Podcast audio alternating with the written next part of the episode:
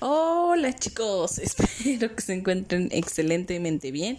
Ahora sí, la clase pasada yo me, equivoqué y les estaba diciendo que ya era su última actividad de ciencias naturales. Sin embargo, ahora sí, el día de hoy, 23 de junio del 2020, 21, perdón, ay no sé en qué, en qué cosas ando, ¿verdad?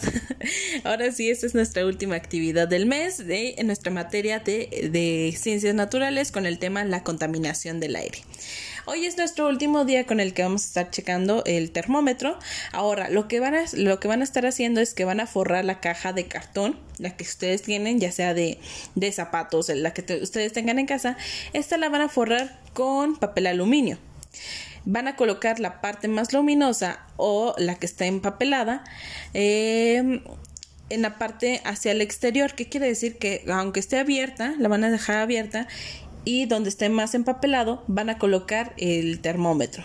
Colocarán la caja al sol desde la mañana y al abrir la tapa de la caja e, y van a introducir este termómetro.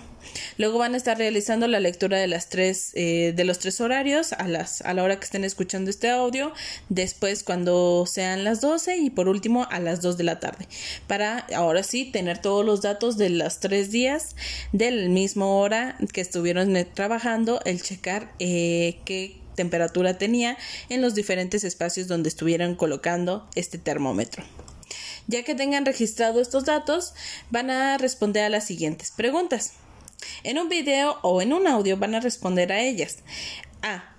¿En qué condiciones se dio la temperatura más baja? B. ¿En qué condiciones se dio la temperatura más alta? C.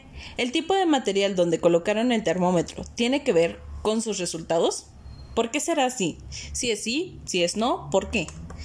Y esas son las únicas preguntas que tienen por el día de hoy por esta materia y es su última actividad de este mes, de este ciclo escolar en nuestra materia de ciencias naturales. Espero que se hayan divertido muchísimo creando cada una de mis actividades loquísimas que les ponía, de que hayan aprendido a través de la ciencia, que hayan aprendido a través de, de diversas informaciones que estuvimos trabajando, de por qué la contaminación eh, está en la atmósfera, qué es la atmósfera, de los diversos temas que estuvimos hablando en todo este escolar.